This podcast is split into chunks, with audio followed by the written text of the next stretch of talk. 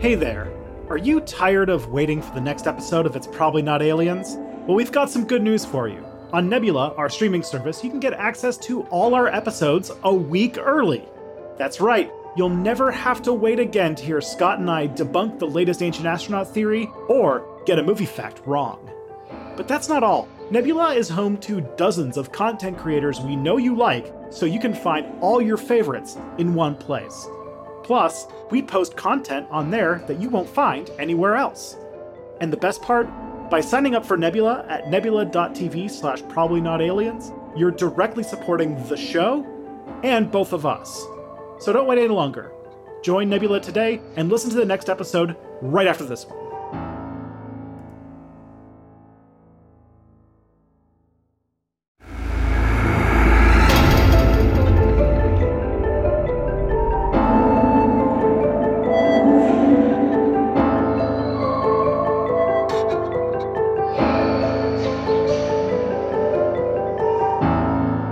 It has been what two um, about two months? No, it's only been a little over a, a month. I feel maybe a month and a half. It feels like it's been approximately 80 years since I last did anything.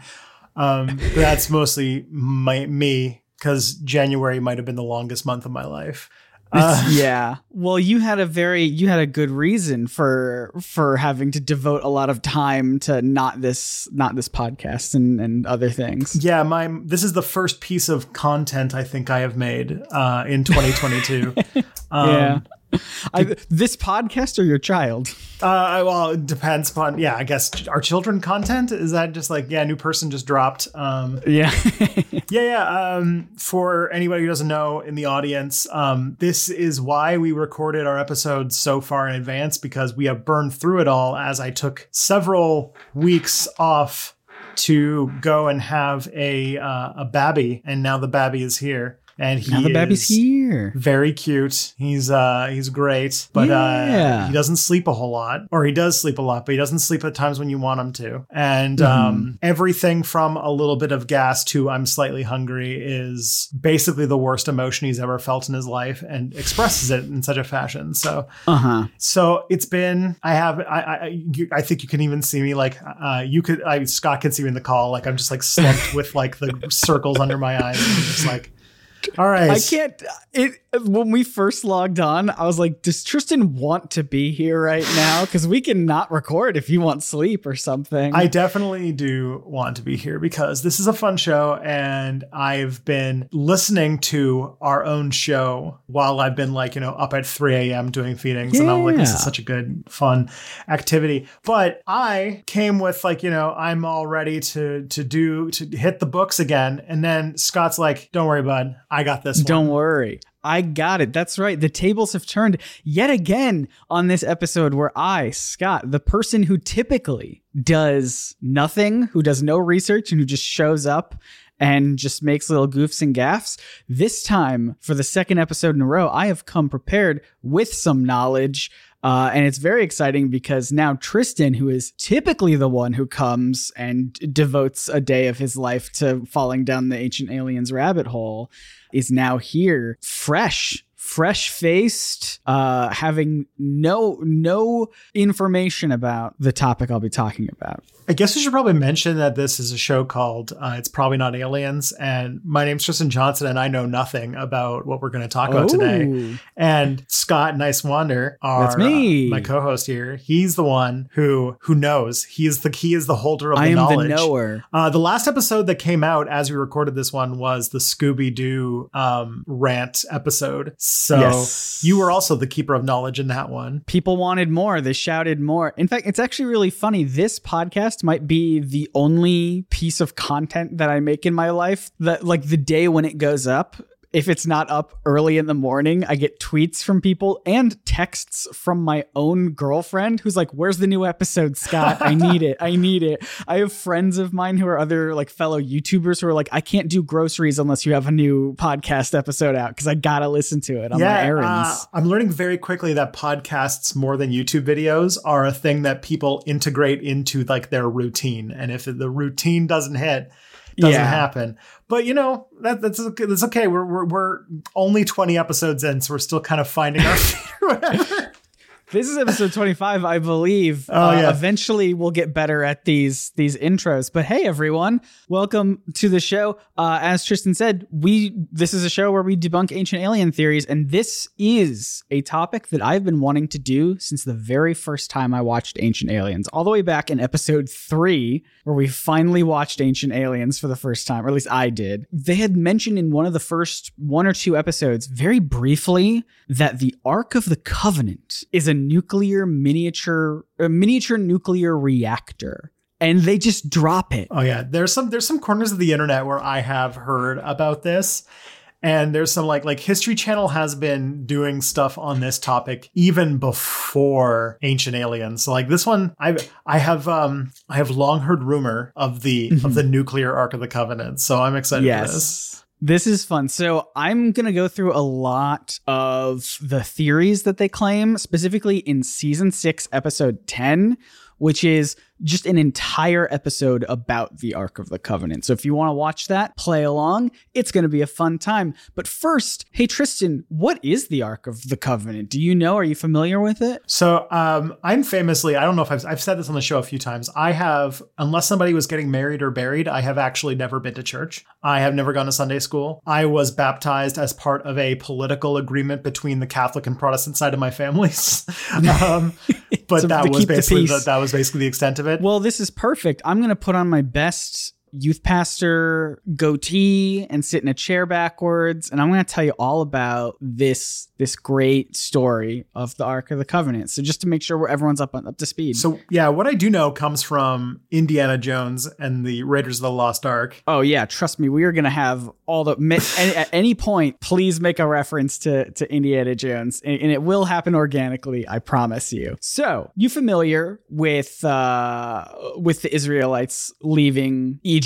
Yes, yeah, I watched the movie. I watched the Prince of Egypt. I know that one. Yeah. So, on the first day of the third month after they left Egypt, uh, they came to the Sinai desert, and then God called Moses up to Mount Sinai, where he basically said, "Hey, look, bro, I helped you escape slavery, so now you owe me one. So you know, just obey me, obey my rules, and then as long as that's all good, I got you." He smoked some mad bush, if I remember correctly. That was before this. The the Okay. burning bush was before that. But you're on the right track. Same same character. So then Moses was like, "Yeah, okay, that's pretty chill. But what rules specifically would you like us to follow? It would be cool and helpful if maybe you told us specifically and then we could like write them down."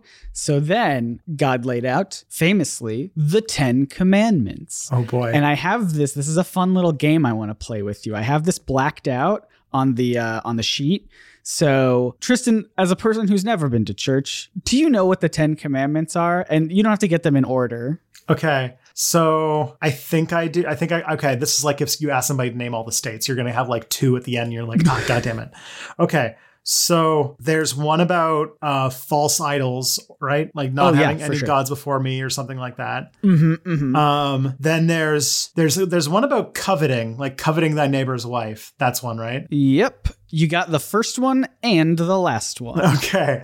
Um, then there's I think there's a there's the ones that you shalt not do, right? Like there's shalt not steal and shalt not kill. Oh yeah. Yep. You got that. These are good. You're getting a lot of the nose. this is like ancient Israelite stuff. So I'm like, I'm assuming that there's going to be one that's going to be something weird, like thou shalt not shave your sheep on Saturdays or something like that. You're kind of close. So the first four of them are basically God being like, this is how you should treat me. And then the last six are, this is how you should treat other people. Okay. Uh, is there one about um, honoring the Sabbath? Is that a thing? Yep, yep, yep. Okay. That's number four. Oh yeah, there's the um, there's the do what your mom and dad say, honor thy mother That's- and thy father, right? That's number five. Okay, okay, I'm getting, we're getting there. You got Um, four more. You got four. This is the best game we've ever played. Okay, so we got okay, so we got we got no gods before me, we got Sabbath, we got honor mother and father, no murder, no stealing, no, No coveting. coveting. Um, th- is there like is there like a thing for like don't cheat on your spouse? I don't think so. These are the, the last two are blacked out, so I'm trying to remember what they are too. But I think I know what they are. Um, Okay, Yeah. okay. Oh wait, no, no. Actually, you are correct. Correct. Yeah, I'm I'm so silly. That one is one. You shall not commit adultery. Adultery. Yes. Yeah, that's it. Yeah, yeah, yeah, yeah. That's, it. You I, shall not commit adultery. I know that word. Is there anything? Oh, oh, yes. I uh, bearing false witness. No, no lying. Yeah, yeah, yeah. You got all. You got all. You got the bottom uh seven, and then the first one. So the other two are are basically. And Okay. I know you know these, but Is I'll- love I'll thy just- neighbor one, or or is that kind of covered by the bear false witness against your neighbor? Yeah, that's just sort of like a general thing. Now I'm gonna start getting mixed up the seven, the seven dwarves, no, the seven deadly sins, and uh, yeah. So so the other ones are no no idols, no false idols, right? no and BTS. Then, okay. And yeah, and then don't take God's name in vain. Oh god damn it! Of So- course, of course, it's that one. Oh, Tristan, we screwed up already. so those are the those are the uh, the Ten Commandments in the order that Tristan guessed them. I just wanted to keep you on your toes. You know, you're back. You didn't have to do any research, but you still have to try to look smart. It's good. It's like a warm up exercise. Mhm, Um, mhm. yeah, and this is also going to show how much like the prep is what makes me seem smart, and not the like you know the improv on on the scene on, off the top. I know we're halfway through the first page, and I have five pages about this, so I'm just gonna go start flying. So basically, the Ten Commandments, God set them all out, got them in little tablets now, little stone tablets, and they're super important. Super holy, right? These are like the word of God. So they need a way to carry them around and protect them. Yes, Indiana Jones. This is what they said. It, the the tablets hold the ark. The ark holds the tablets. Yes. and that makes me think of um have you ever seen now um i the thing is like nobody under the age of like 58 has watched this movie history of the world part one? No, I've not. where um they do a little bit with moses where he comes down with the tablets and he's like everybody i just talked to god. And i'm like i've got 15 15 and then one of them just falls down and shatters and he's just like oh shit. 10 10 commandments Yeah, so exactly that. So they uh in Exodus 25, God tells Moses to make an ark and lays out exactly how to do it in extreme detail. This chapter and like the next 5 or 6 chapters are just God telling Moses exactly how to build it. So we have pretty good idea of what it looks like and, and how big it was and and things like that. I love the Bible. It's so esoteric. It's just like like in some ways it's just like like they'll have like f- the same story told four times and it's all inconsistent. Yeah. But then like like and except for this part, which has a extremely long and excruciatingly detailed description of this box, and it's like know, okay, some sometimes you're gonna get like really interesting, like political intrigue, interpersonal drama of like cheating and murder, and you know all sorts of wars and epic battles, and then sometimes you're just gonna have to read through a little bit of an IKEA manual for for a couple chapters. yeah, because it'll be like 900 years pass, and we're not going to tell you what happened. Just some stuff happens. Some people be gapped for a while, and then Yeah. and then there's this. But yeah, and so it's made of a- acacia wood. It's covered in gold. It's got two like cherubim on the on the cover on the lid of the ark, and all that's going to be important here. Uh, but along with the ark, also has many chapters about the creation of a tabernacle, which is like a movable tent of worship. Oh, okay. So a couple things on those. So first. Uh, if it's Yeah. cherubim, uh, just remembering our conversation with Andrew Mark Henry, does that mean that they're like horrible Lovecraftian horrors of like wheels and eyes and wings and flame? You know, I don't know what the original Ark of the Covenant looks like. All of the depictions are basically just like generic angel wings, you know, but I like where your head's at. That's more fun to me. the second thing is um, this will be for the uh, for the Quebecois, for the speakers of Joual in the audience. Ooh. So I, like I said, one of the things about living in Quebec specifically, uh, for those who don't live, Quebec is the one of is basically the province where the predominant language is French. There's some other places where French is spoken, but it's the one where like French is the official language. And I lived there for a few years. I went to university there, and all of the like kind of like Quebecois version of French, like they're kind of like slang version of French, just kind of like you know several centuries removed from France. Their slang, uh, especially their swear words specifically, are all just uh, slandering church relics. And so my my brain instantly goes when you're talking about the tabernacle, instantly goes to the fact that tabernacle is basically like saying fuck in Quebecois French. Yeah, I think we've talked about this in an episode before. I but believe so, not I I didn't. I didn't put that together. Yeah, that it was specifically about a tabernacle. I have six stories. Okay. hey, Look, I think I've made the reference to Thebes being the big olive like two or three times on this podcast already. All right. So we both have the same stories and jokes. Uh, but yeah, so the tabernacle is is basically this like movable tent of worship, and the ark had its own special compartment in the tabernacle called the Most Holy, and uh, almost no one was allowed in it except for very specific people on very specific occasions.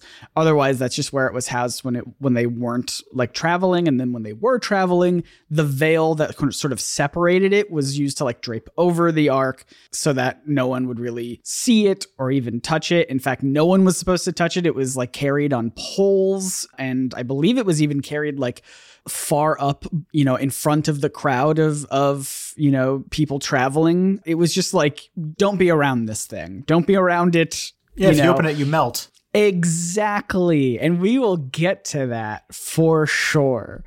But more than just being a practical device to hold these, you know, the, the Ten Commandments, the Ark was a symbol of God's presence with like the cherubs on top representing God's throne. And he would be sort of like seated uh, between them or upon them, watching over the, the Israelites. The symbol of God's love. Don't touch it. Don't touch it. Don't you dare touch it. But yeah, the Ark would later carry other things that aren't as important because a lot of this stuff uh, the, like the thing it was made for was the, the the Ten Commandments. So because there's all of this, like don't touch it, don't be around it, don't look at it. Only a few people are able to do it, it because of all of this. Ancient Aliens clearly has made a lot of theories about what it could be. For example, is the reason you can't touch it or be around it or open it is the reason because it's a nuclear powered device that gives off radiation that, like Indiana Jones, does it melt your face off?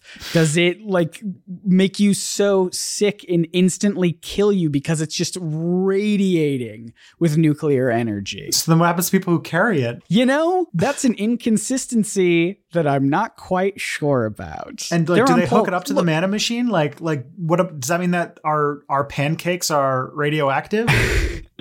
Well, so this is the other thing. So the Ark may have stored the mana machine, or it could have stored a nuclear powered device that powered the mana machine. Ancient Aliens is not quite clear on that. They sort of flip flop between them. If you don't know about the mana machine, we've done a whole episode about it. That's one where Tristan did the research, so it's better than this episode. Oh, But- come on.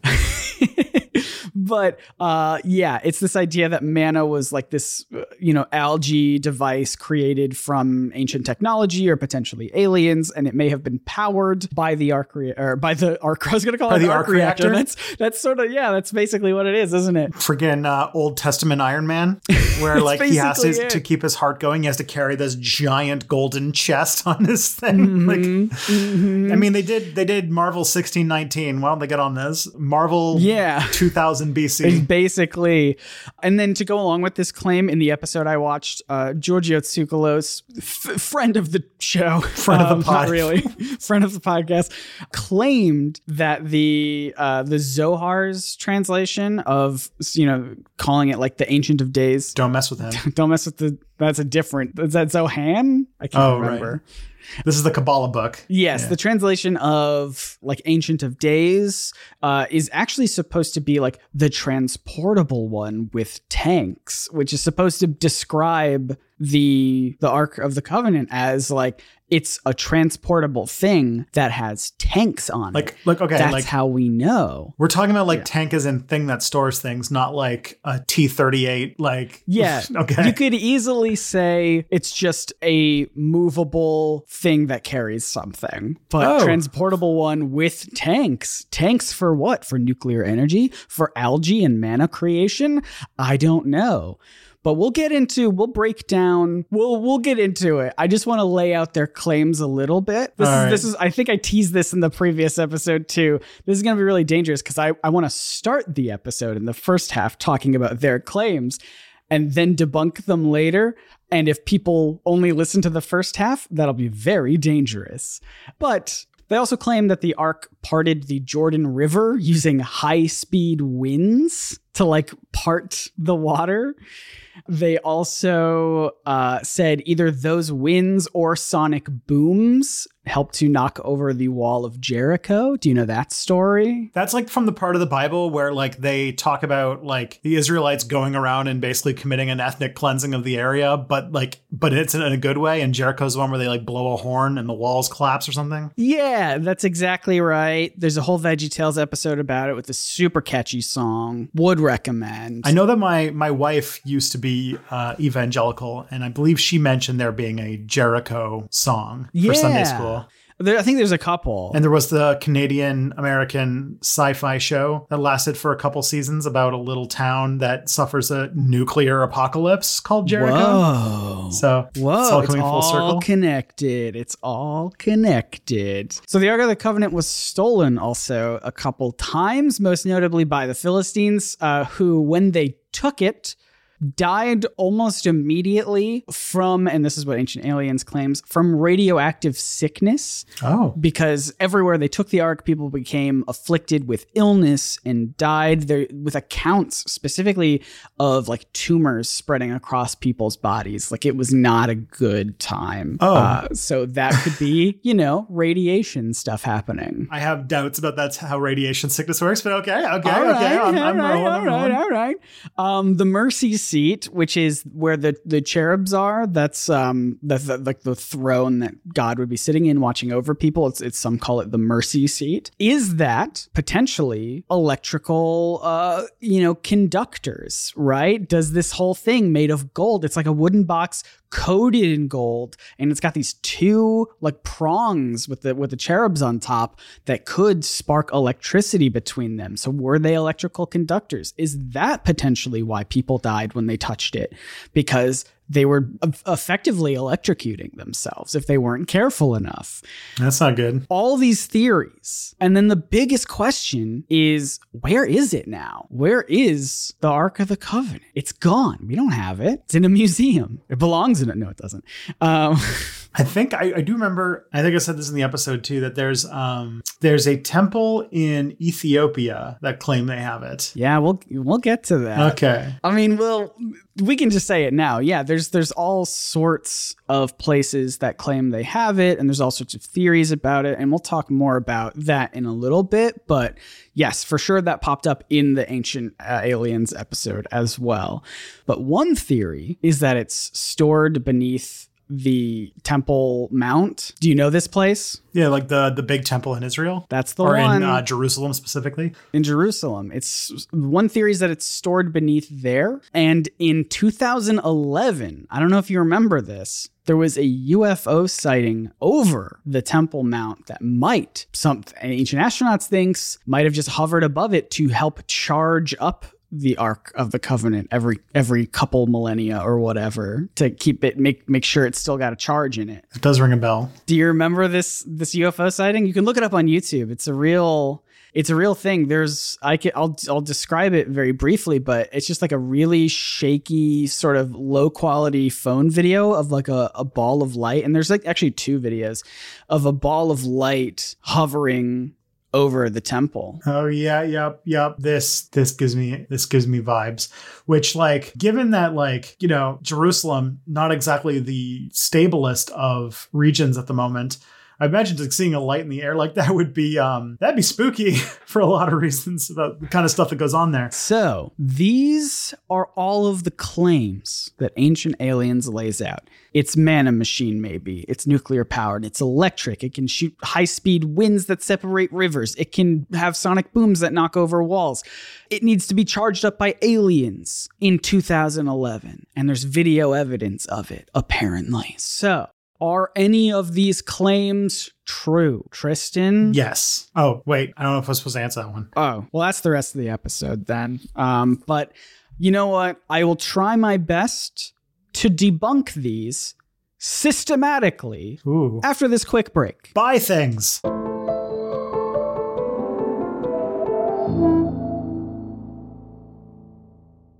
So we're back, and maybe you heard an ad, maybe you didn't. I don't. Yeah, I just bankrupted myself buying every single thing in the ad. So he did. It's super irresponsible. You have a new child to support. it's true. I bought all for him. Oh, that's good then.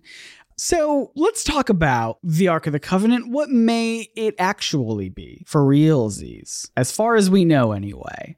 Uh, so, like I said, we've already done an entire. I wrote in this. I wrote in the outline that we've done an entire video about it. We really can't Like- escape this. We, we, We can't escape it. we're going to be on like episode 200 and we're still going to refer to our episodes as videos. I know. We've done an entire podcast episode about the Mana Machine on this show that you're listening to. Uh, go listen to that for more information about that specific thing. Uh, but I did just want to debunk the whole transportable one with tanks thing. Uh, that is only ever cited in the Mana Machine book, like the book The Mana Machine, and no other scholar recognizes it as a legitimate translation.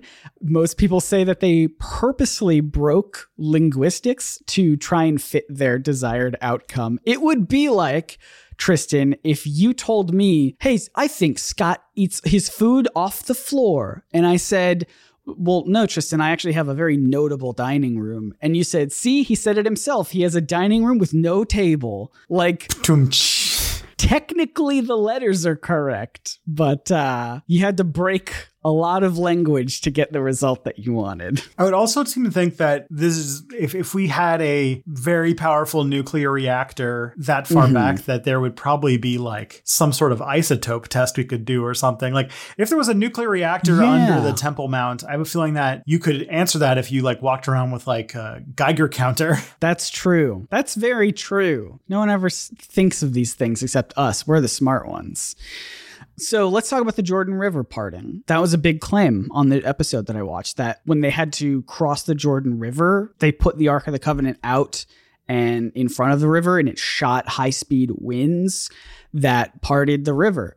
Um, hey, ancient aliens, maybe read the source material of what you're talking about. That never happens in the Bible. They may have gotten that confused with Moses parting the Red Sea, which happened before the Jordan River thing. It's before the Ark of the Um, Covenant too, isn't it? That's the that's before the Ark of the Covenant. So like that doesn't make sense. And what actually happened, and I will just read this to you in one of our many Bible verses I'm going to bring to to this episode. That that is a book that starts with J, in the in the chapter three and verse sixteen. We're going to have a lot of J three sixteen. It's the wrestler, right? Steve Stone Cold Steve Austin or whatever. Wasn't there a WWE wrestler who had something 316 on his Oh, the, yeah, probably a John 316. Yeah. There's a lot of, but we're going to do a lot of J 316s in this episode. And John 316 will be a part of that, but not right now. So, what actually happened in the Jordan River uh, is that it just stopped flowing because it was obstructed by something upstream. And the Bible was very clear about this. In Joshua 316, it says, quote, uh, this is the New International Version, uh, the water from upstream stopped flowing. It piled up in a heap a great distance away at a town called Adam in the vicinity of Zarethan, while the water flowing down to the Sea of Arabah, that is the Dead Sea, was completely cut off. So the people crossed over opposite of Jericho.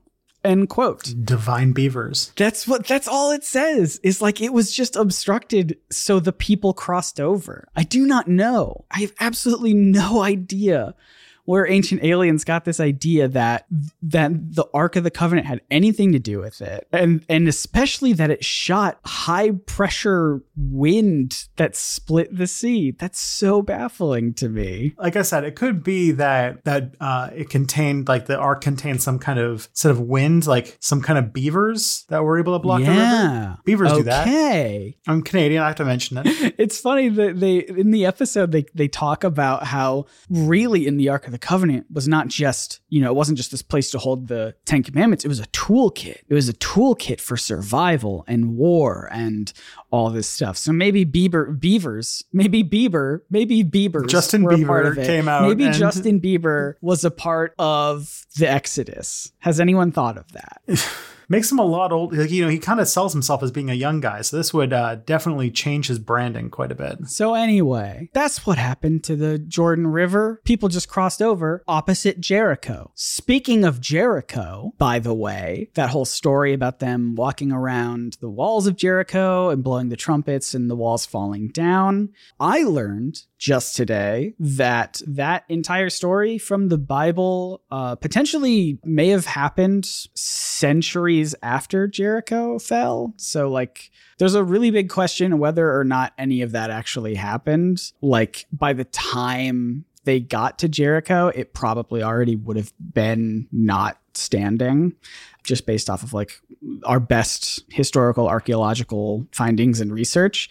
But we talked about this with uh, Dr. Andrew Mark Henry, and sometimes stories from the Bible are written about, you know, centuries after they happen, and people aren't super concerned with being 100% historically accurate as they are trying to weave a narrative and an origin story for their for their people. And so I think that might be, you know, just in my very rudimentary amateur sort of approach here in this research, that seems to be potentially what what happened. Like the walls of Jericho like fell and then people stumbled across them centuries later and then centuries even after that you know people wrote this story and they were just like yeah you know what they were pro- they may have been related who's i mean it tells a good story doesn't it so mm-hmm. that's just my thoughts And because they, they, the guy who was sent to take care of Jericho shows up and the place is already gone. And they'll be like, well, we can't just tell them that we just went there and everything was gone. We got to have like a good story. And he's like, all right, listen, I have an idea. hear me out battle of the bands we got trumpets yeah. let's do it the thing you said about uh, making history fit a narrative and like that being a more common thing, it reminds me about how historians are very frustrated working in specifically uh, medieval Europe because the chroniclers, like the monks and stuff like that, who were in charge of chronicling the past and writing history, uh, had a sort of approach like that, where if there wasn't a source to fill in what they thought happened between two events, they would just write it and make it up and put it in there. Oh, and so we have to end up finding things like um, that are just straight up additions later. Like, um, for example, there's there's the, there's like these people who did apologia who were saying like, look, here's a secular source that shows that Jesus was real in the Roman historian Josephus's writing of the region, Mhm. and then it's like actually like a medieval monk added that there later. Because they're like, Mm. oh, he wrote about this time when Jesus would have been alive, but didn't mention him. That's wrong. I'm gonna have to add that in there. fill that one in. It's like, oh, that no. that's interesting, and that I mean that might just be very well the the case with with Jericho and and this. Who knows? Not me. I'm not an expert. This podcast is purely for entertainment. But then let's get to the radiation poisoning. You remember that one? Remember when I mentioned that? You had some thoughts about that. When the Philistines stole the the ark, and then suddenly everywhere they took it, they started dying. People started dying. What are your initial thoughts? I know that I sent you my outline, but I, there's a chance you haven't read all the way through. What are your initial thoughts there? So God, or they they take the they take the the covenant, and then people die. Yeah, Uh, the people who stole it died. Yeah. Yeah. So the, the Ten Commandments explicitly say, hey, don't steal things. Mm. And if I seem to recall um, that this part of the Bible, God likes to do plagues specifically. Uh huh. That that that it sounds like it's probably a biblical plague, which Yeah. meant that it's probably not radiation because you can you can radiation poisoning is a very very specific type of of disease that has a Mhm. it has a cycle that is very unique because like not only do you feel sick for a while but then you feel better and then when you feel better you you then go real real bad because basically all of your DNA is dead. Oof. That's no good. But the tumor thing was weird because the tumors, because like, like you, if you have radiation sickness, you don't die of tumors breaking out. The tumors are like if you get radiation exposure, like later in life, you'll have a higher chance of getting weird cancers. Yeah. Yeah. And that just might be us looking back on it and trying to force that information to make sense in that regard. But you're not far off with the plague thing. In fact, you're very close with the plague thing. So, the Septuagint, are you familiar with the Septuagint? Nope, that's a new one. Um, the Septuagint, this is all like I to anyone who doesn't know, I went to Bible college for like three years. So this was like pulling all of this was pulling so much m- memories out of my like out of the recycling that it has just been lingering for almost a decade. I'm just like, maybe I'll get rid of this. Nope. it's coming in handy. Uh, the Septuagint is like the Greek translation, like the earliest sort of Greek translation of the Hebrew Old Testament. And that specified during the time that the Philistines were moving the ark from city to city uh, that mice, rats, or rodents sprang up throughout the country. In fact, 1 Samuel 6 4 says that the Philistines panicked when all this started happening and they tried to create a guilt offering of five golden tumors and five golden mice, which represent the things that were plaguing them. So, tumors and mice were their plagues. I've heard some stuff about mice and rodents and plagues. So we know that rodents and some illness that caused tumors were involved. So this implies Oh, I know this one. potentially, you know this one? Lay I, on I me. was a research assistant for a professor who studied uh, like um, medieval Spanish like hospitals, and um, Mhm. I believe they call it uh, buboes, like bubonic plague, right? Yes, Yeah. that's exactly right. The bubonic plague, uh, which was transmitted by like fleas that were carried by rats and Oh, by uh, people. there's a, there's an addendum to that because the black oh, really? the black death because people were thinking it was uh, fleas on rats, and then uh, some more recent scholarship seems to think that actually it was probably fleas on gerbils. oh, really? And uh, so it was much cuter. That's cute. But yeah, I mean, like we- like we said, some translations say mice, rats. Some just say rodents in general. I imagine people back then didn't really have large distinctions between them all. Probably not. But yes, one of the symptoms of the bubonic plague were the the buboes. yeah. I had to um, I had to read like hundreds and hundreds of ye old Castilian Spanish texts. I had to find every reference to the word bubo. So I have that Which- word scarred into the back of my brain. It sounds like a very silly word, bubo. Um, but they are, uh, as far as I understand, like poc- painful pockets of swelling over certain parts of the body, like filled with all sorts of gross stuff. I really like antibiotics. Um, just gonna put that out there. Yes. And because they're pockets that swell up over the body, they do look like you're like growing like tumors over your body. Like to to ancient people who don't fully understand this disease, like it just looks like your body's starting to swell in certain very specific pockets of, of places that does not look great. Hey, please do not look this up. I wrote that in the notes because I looked it up and tr- I now know that Tristan had to study it as well. I would recommend don't look up pictures of it. It's not fun. No, thank you. But yeah, that's would you say that that is more or less likely than radiation poisoning? That if if they specifically say that rodents are popping up around the time that they're starting getting these Rodents, tumors. Yeah, um, because there's nothing about them having burns or Mm-mm.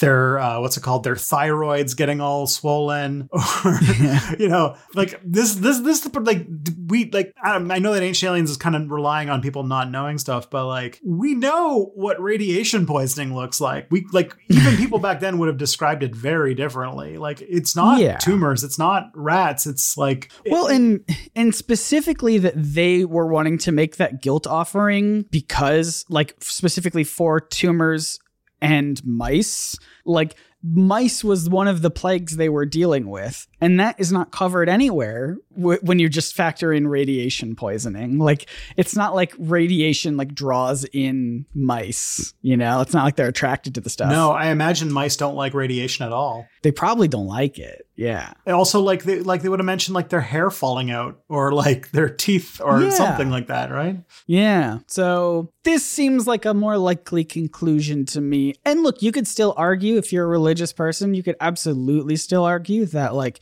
the those are two plagues that God would put on and has done previously. So like that could still be a thing and it's not radiation. But yeah, I just thought that was really interesting. A couple last little rebuttals here. the idea of the cherubs on the top being an electrical device that creates a whole circuit and shocks people was on an episode of Mythbusters back in the day. Do you I remember saw this? this. I think that's where I got like the idea from. Yeah. hmm So I believe they used uh, the Baghdad batteries, which are these like ancient um, Mhm. battery We're devices. gonna cover that someday. I know it. Oh yeah, we will. Oh yeah. But like there are these like pots that have different, you know, different metals and and other stuff inside of them that actually I believe at least on Mythbusters they did confirm it does create an electrical charge. It's not a lot. It's not a very strong electrical charge. It's definitely not enough to shock someone let alone kill them. It'd be like saying you could kill somebody with a potato battery. Exactly. Exactly. Like it's enough to do some like electroplating of, of metals and things, but it is not enough to to even feel it. And in fact, they even say so on Mythbusters. They were like, even if they could do it, even if they like, you know, rigged up the Ark of the Covenant with all these batteries, these ancient batteries, it would not be enough to feel anything, let alone, as we said, like electrocute people to death, as some of these claims say. Like it's not dangerous. I wish that they had done that because if I recall, it's really early in MythBusters that they did that. I wish they had done it later when they started getting more bored, uh, and they would be like, "Actually, we're gonna figure out how many Baghdad batteries it actually does take to electrocute somebody instead of have like a room full of them or something." That would be fun. I know that a, a famous episode did, or a famous moment did come from that episode where they tricked Adam into, uh, they like rigged up like something much stronger, like a big battery, like a big modern Oh, no. car battery or to it. And he was like, You didn't, these are just like the Baghdad batteries, right? These aren't like a modern thing. And they're like, Oh, yeah, no, no, no, absolutely. And he touched it, and obviously it just hurt like hell because it was a, it was a full modern battery that just like pumped electricity through his system. Yeah, pranks in a workshop like that sound dangerous. Yeah. Very much so.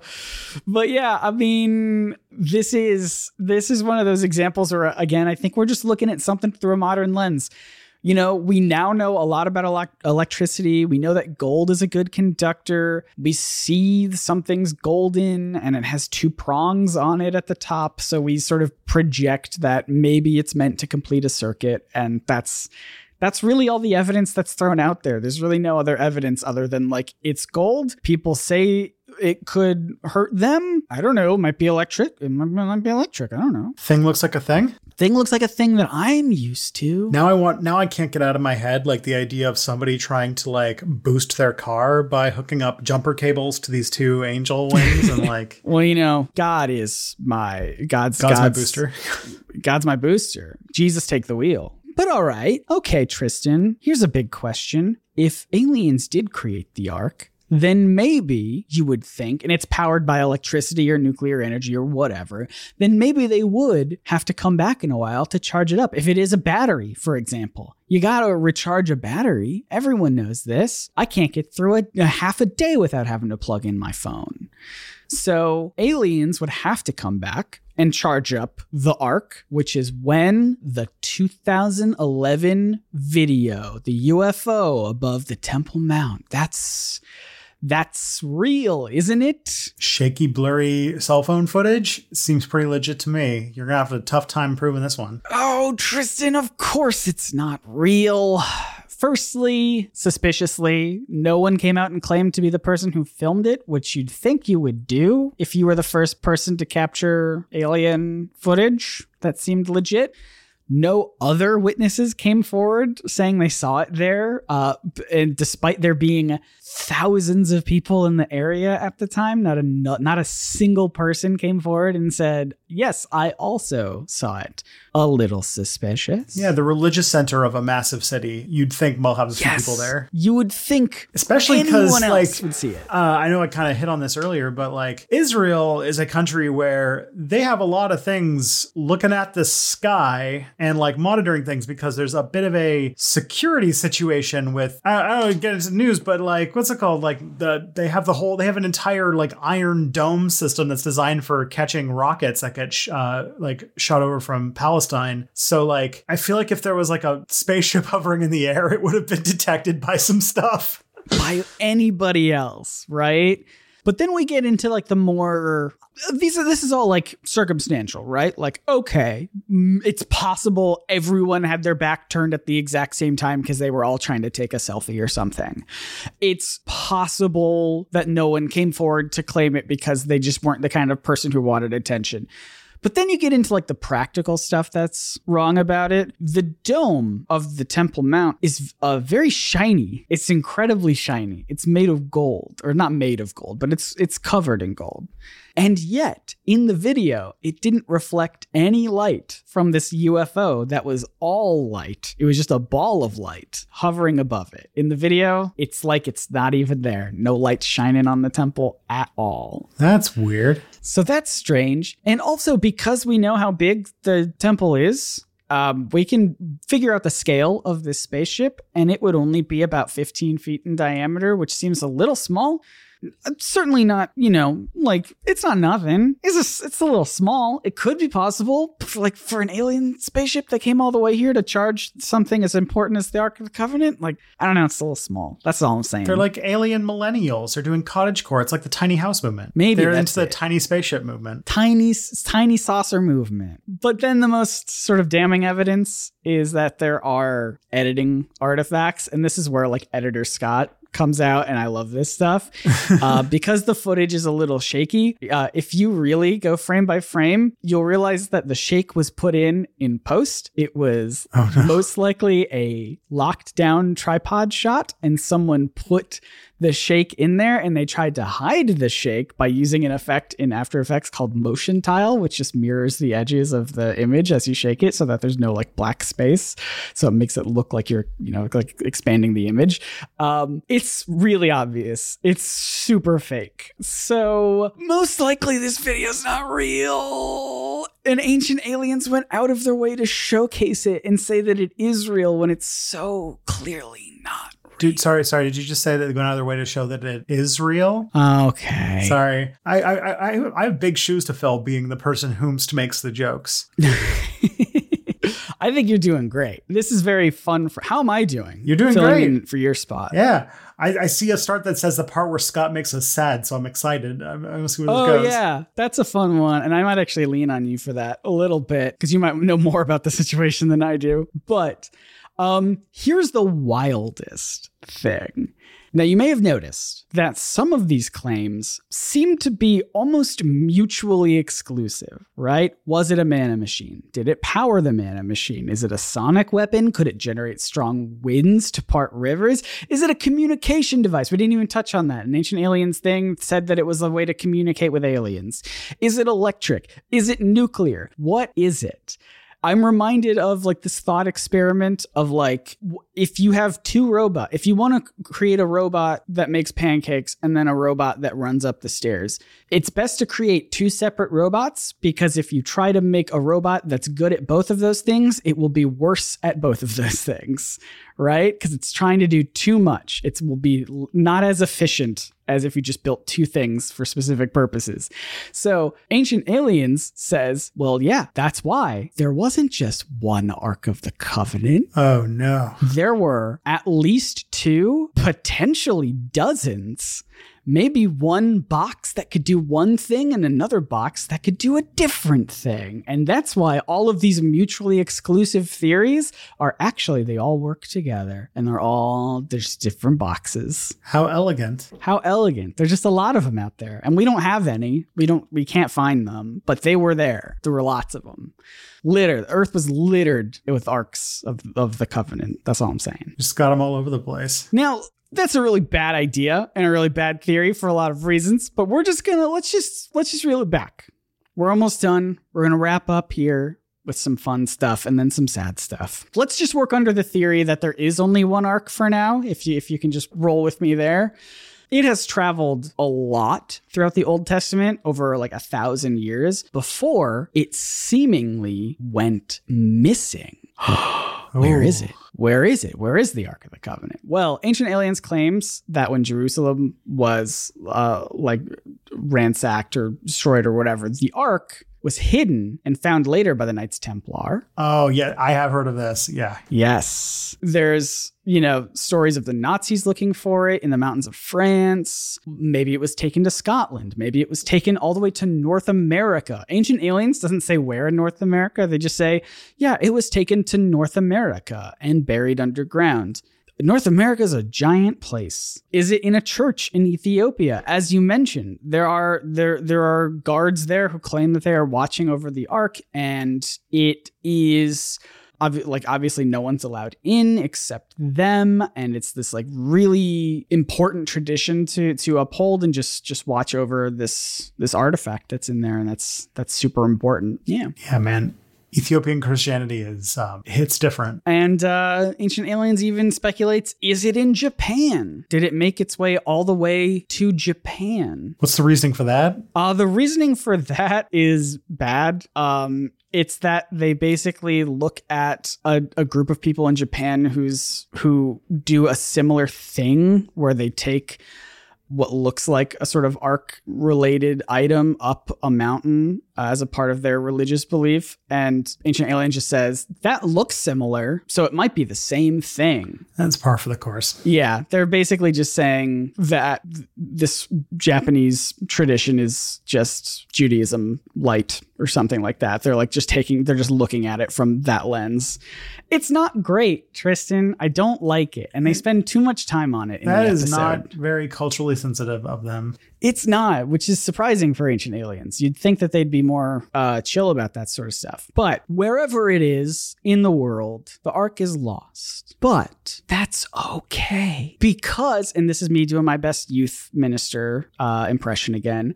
God said in Jeremiah 3:16, another J316, that quote, "When you multiply and increase in the land, they will no longer discuss the ark of the covenant of the Lord. It will never come to mind, and no one will remember it or miss it, nor will another one be made." And he was almost right, uh, except for the fact that people are definitely still talking about it. Um, but a big box of God representing his covenant was replaced by a new covenant in the New Testament. A little friend of mine I like to call JC. Oh, man. Jesus Christ. Youth pastor, youth pastor Scott. Yeah, so this is the whole idea of the Ark of the Covenant. Is the reason it's it's gone missing, and the reason why it doesn't matter that it's gone missing is because of the whole New Testament. J- Jesus' sacrifice represents a new promise from God to all of His peoples of the earth uh, that anyone who believes in Him uh, and loves Him will have eternal life in heaven, just like John three sixteen says. Right, so that's the last of the J three sixteens. Yeah, we're not talking about the holy, uh, the Ark of the Covenant anymore. We're looking for the Holy Grail instead. Which That's there's got to be right. a Holy Grail episode at some point in the show. Oh, for sure. so yeah, look, the ark does show up one last time in the Bible in Revelations, uh, and it's just in heaven, uh, once again representing God's presence. And really, that should be the end of it, right? Like God says himself in the Bible that, like, don't look for it. It's not important. It was important. It's not important. Have you heard of my son? He's the real deal. Focus on that. Don't focus on the ark. But no, instead, not only do we get all of these ancient astronaut theories, all these ancient alien theories, but throughout history, people have still continued to search for it. Like I said, the Nazis looking for it. Indiana Jones stopping them, obviously. Good job, Harrison Ford. Do you subscribe to that theory that the that the first movie is bad because you can just take away Indiana Jones and the movie would resolve itself because the Nazis would just open the ark and then die? so it's like There's a little bit of that, isn't there?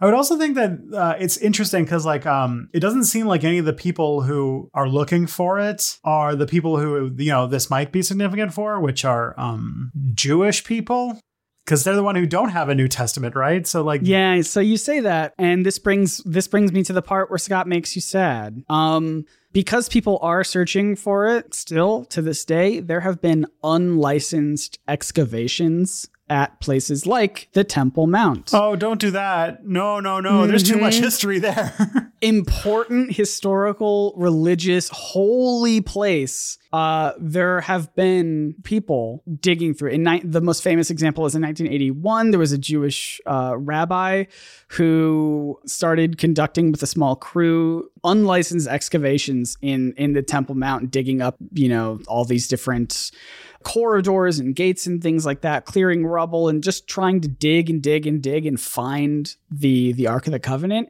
And that caused a little bit of a riot I can between the imagine. Jewish between the Jewish explorers and the Arab guards. Yeah, the, the Temple Mount is like one of the holiest places in the world for Jews and Muslims. It's a Yes. and it's a point of very high contention in Jerusalem, even to this day. Yes. So, yeah, in the 80s, people digging up, trying to find stuff, potentially messing with this very, very, very holy and important site did not go over well.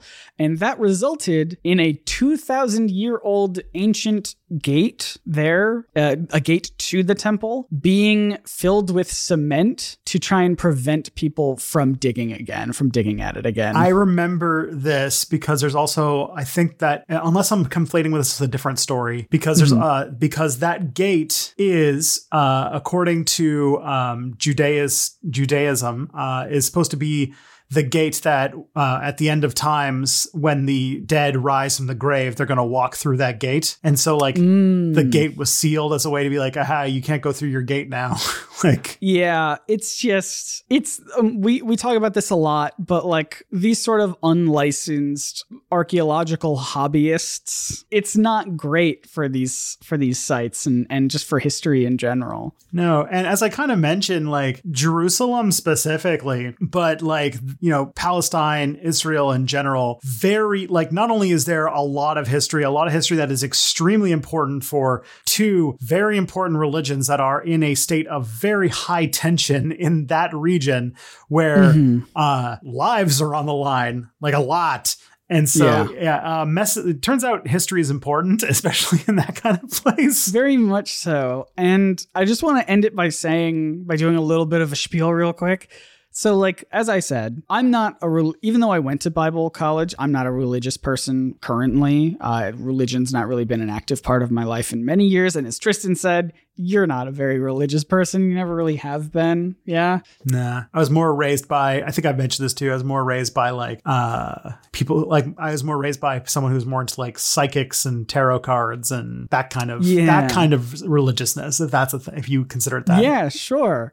But like as we've always said on this podcast, we're not about trying to, you know, dispel religion with facts and logic or anything like that. No. So I just wanted to just end it by by by just saying like again, God specifically said that people would stop caring about the ark and clearly that's not true, but I do think it potentially should be.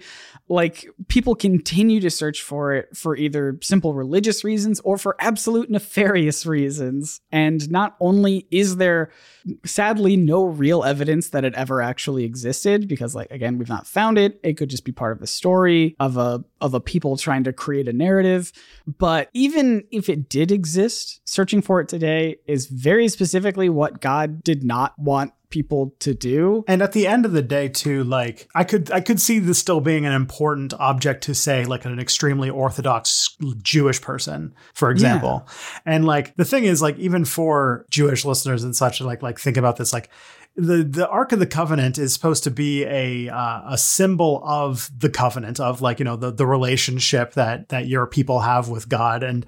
I feel like at the end of the day, with like uh, all the, you know, I, I'm not going to tell Jewish people how to be Jewish, but uh, Right. But like you know, at the end of the day, it, that's the that's the that's the important part, right? It's that it's that covenant, the what covenant means, right? The the relationship you have with with the divine, and to know that you know you are the you are protected people that you know this person's looking out for you, and that you don't you know you don't need you know a box to survive thousands and thousands of years for that to be true. Yeah. And I I just think that it's really funny to me that the episode of Ancient Aliens ends with them saying the ark is quote the most coveted relic of all time end quote when the tablets that it holds specifically say please don't covet. Do not do that. Do not covet. Yeah, says right on the thing. it's written right on the thing. And that's all i have to say about the Ark of the Covenant. How did I do? It was pretty good. I uh, I, I learned some stuff. Okay. And, uh, and yeah, we um I didn't know there was so much so much lore. So uh, I knew that it was like up there with like you know like I always th- I always kind of think about like the quest for the Ark, kind of like the quest for the the Holy Grail. And so I think I got a lot of those wires crossed in my head. So uh but yeah i did not i i i remember I, i've heard of a lot of these things but i didn't actually know the contents that's really cool Yeah. I this stuff like I said jogs a lot of memories for me and and it's very it's very fun to look back on now just because I do I no longer see it as necessarily like you know I have a better mind frame of like these are stories that are for morality and they they sort of uh, have fictional elements that sort of paint a nice cultural story rather than studying it as if it was all 100% literal. But yeah, I don't know. I'll, going back and doing all this research, it just it it just awakens a part of me that I wish was a- awake when I actually was in uh, Bible college because maybe I would have done better instead of being kicked out for failing. Anyway, um, thanks for watching this show. I said watching this show. What am I doing? if you are watching this show with your ears um Thank you for listening to this podcast. I enjoy you being here. And I gotta just say, I have a newfound respect for Tristan, who does this sort of research every week. Holy cow, how do you do it? It took me all day. is I, I I I I my soul knows no rest. Yeah, that's fair. Um, I will say researching Bible stuff is fairly easy because the book is online, pretty easy to find. There's a TikTok thing that feel that fits my my ethos towards this, which is that a fun. There's a fun fact to me, which is that I have never been relaxed ever. That's the answer. yeah, there it is. Uh, if you want to reach out to us, please follow us on Twitter at probs not aliens. We've been getting a lot of good feedback lately. I think the last episode that went out, people just really resonated with it. So thank you so much to everyone who reached out and said some really, really nice things. Please don't stop. We love hearing how you think about the episodes and what you want us to talk about. And also, if you have specific topics that you want us to talk about, um, go to probsnotaliens.com and there is a link at the bottom of the page for suggesting topics. Maybe we'll do a listener special soon. I know we're on episode 25, so maybe we'll do something fun there pretty soon, but really appreciate it. Uh, and if you want more of Tristan, where can they find you at? Uh, I have a channel called Step Back at stepbackhistory.com. Uh, that's where I make videos about why, for example, what you're learning today, why history is important for understanding why the world is the way it is today. And uh, yeah, uh, you can find me getting mad at the news uh, on Twitter, which is at Tristan PEJ. Fantastic. Um, my, do you want more of me? Do you want more of my voice, you say, and my research? Then you can find me over at NerdSync, the YouTube channel, N E R D S Y N C. Very fun show that I do over there where I talk about comics and superheroes and cartoons and sometimes other things. Uh, and I, I just, I make video essays and they're fun and I like them and they're good. Dang it. I'm going to say it. They're good. They're good videos. they are good. I don't know why I got aggressive all of a sudden. I'm sorry. I've got several. I have a private playlist uh, that's just labeled inspiration, which are videos I watch when I want to like, you know, when I want to make good stuff myself. So I, I there there's some there's some NerdSync videos on there. Oh, that's nice. I gotta dig into. I, I would love to know what else is on that playlist. Um, but thank you so much to everyone for leaving reviews. Specifically, uh, I think just for now we're gonna start shouting out names of people instead of reading reviews, unless there's a particularly good one. But thank you to Magic Fan 1992, a good year 1992. That's when I was born. I know. I'm almost 30, Tristan. Thank, thank you to Top Digs. Thank you to Cat underscore Farts. What a good name. Thank you to all of you who have written reviews. Brigitte 2000. I guess a robot, a French robot. Is, is Brigitte French? Sounds French. It Doesn't be, matter. Uh, I think it, I think it can be. I think it's actually more like of a like um Scandinavian name. Oh, perfect. Brigitte. A Scandinavian Yeah. robot. Oh, Brigitte. That's that might be what it is. Anyway, thank you everyone who wrote, wrote reviews. Really appreciate it. Keep writing reviews. Uh, if you have a funny name, I will shout it out in this, the next episode potentially. That's everything. Once again, my name is Scott. Uh, do you want to do the truth is out there thing? Oh, do I want to do it? Yeah, why don't you do it? This Okay. do it. And then that's Tristan over there. Hey, Uh, and as always, the truth is out there. Probably.